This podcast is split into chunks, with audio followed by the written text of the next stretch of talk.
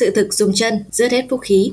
Người xưa có câu, cây dung lá dụng, người dung phúc bạc, ý ám chỉ những người dung chân, nam thì không tụ tài nữ thì tùy tiện và cuộc đời những người có thói quen dung chân sẽ lận đận, nghèo khổ.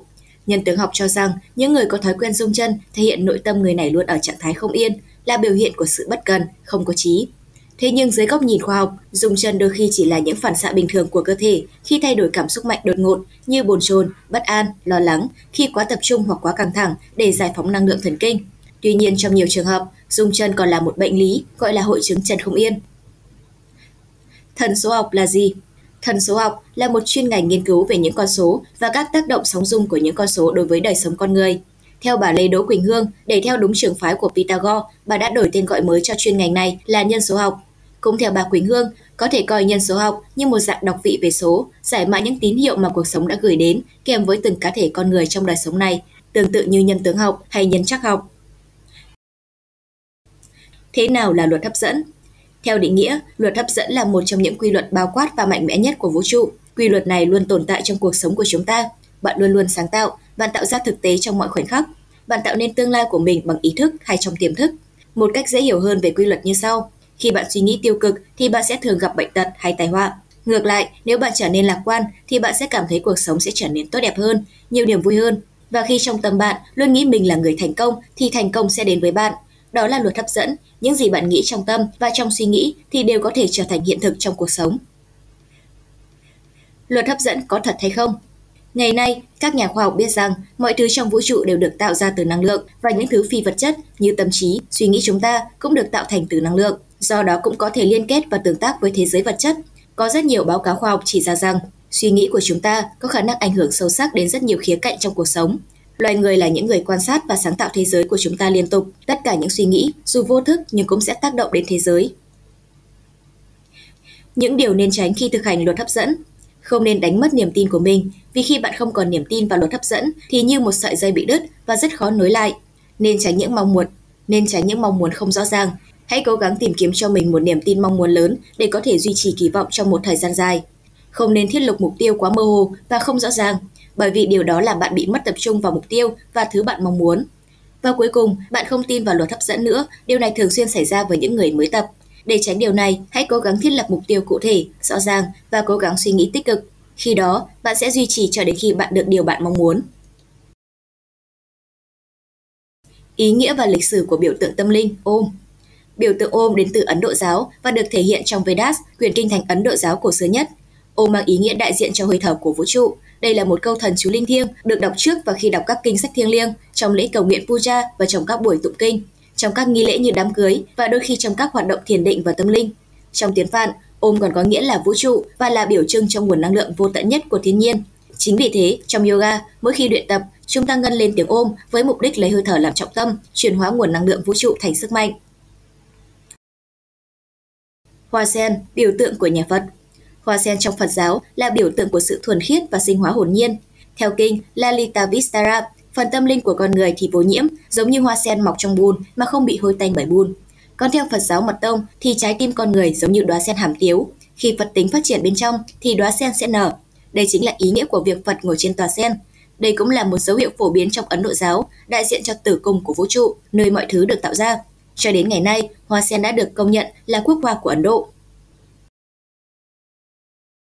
Bàn tay Hamsa, biểu tượng thần bí trong thế giới cổ đại. Biểu tượng bàn tay Hamsa thường được tìm thấy trên trang sức và quần áo, tượng trưng cho thần hộ mệnh, xua đuổi tà ác và những điều tiêu cực. Theo đó, bàn tay Hamsa còn liên quan đến Hồi giáo, Do Thái giáo, Ấn Độ giáo và Phật giáo. Trong Hồi giáo và Do Thái giáo, Hamsa chính là bàn tay của Chúa, với đôi mắt của thần Horus giúp bảo vệ người đeo và thu hút nguồn năng lượng tích cực.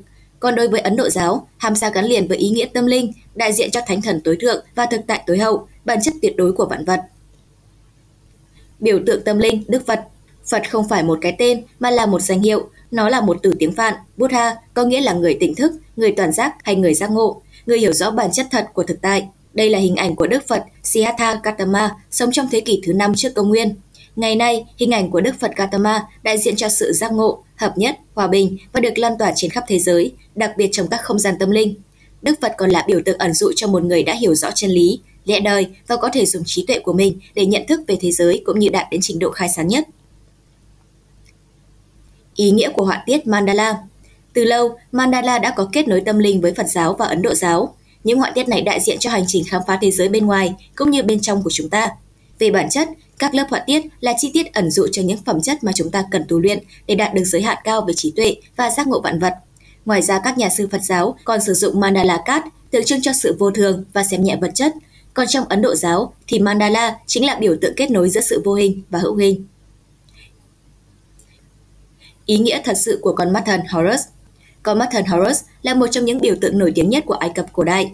Còn được gọi là Wajet, biểu tượng ma thuật này được cho là mang lại sự bảo vệ, sức khỏe và cải lão hoàn đông. Do có sức mạnh bảo vệ tuyệt vời, con mắt thần Horus được người Ai Cập cổ đại sử dụng phổ biến để làm bùa hộ mệnh cho cả người sống lẫn người chết. Thậm chí ngày nay, nó vẫn tiếp tục được sử dụng như một biểu tượng của sự bảo vệ. Con mắt Horus rất phổ biến đối với những người huyền bí như thầy phù thủy và người theo thuyết âm mưu. Họ coi nó như một biểu tượng cho sự bảo vệ, quyền lực, kiến thức và ảo ảnh.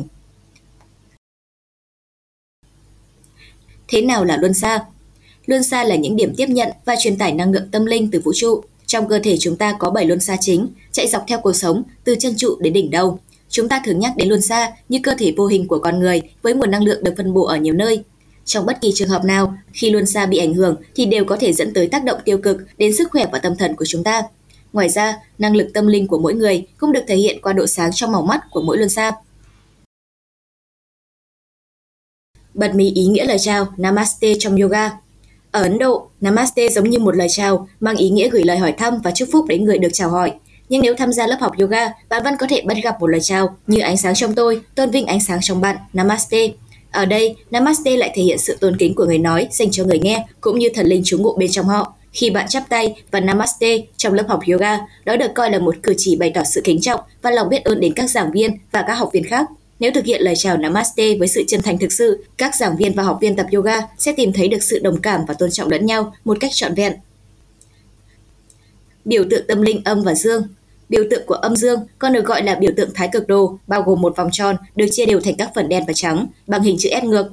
Trong phần màu đen là một vòng tròn nhỏ màu trắng, trong phần màu trắng là một vòng tròn nhỏ màu đen. Âm và dương đại diện cho tính nam và tính nữ, ánh sáng và bóng tối, cũng như định luật phân cực. Theo định luật phân cực, mọi thứ trên đời này đều có hai mặt, như tốt đẹp và xấu xa, ấm áp và lạnh lẽo. Sau cùng, âm dương chính là biểu tượng tâm linh, thể hiện sự hài hòa và cân bằng trong tự nhiên. Biểu tượng của sư tử trong Phật giáo Trong Phật giáo, sư tử là biểu tượng của chư Bồ Tát, những người con trai của Đức Phật. Chư Bồ Tát là những người đã đạt được giác ngộ, họ phát khởi tâm Bồ đề và thề nguyện từ bỏ hạnh phúc an trú trong niết bàn, chấp nhận ở lại thế gian này, hóa độ cho đến khi tất cả chúng sanh thoát khỏi khổ đau. Trong nghệ thuật tranh tượng Phật giáo, chúng ta thấy những con sư tử trong vai trò là những kẻ bảo hộ pháp đang nâng vào ngồi của chư Phật và chư Bồ Tát.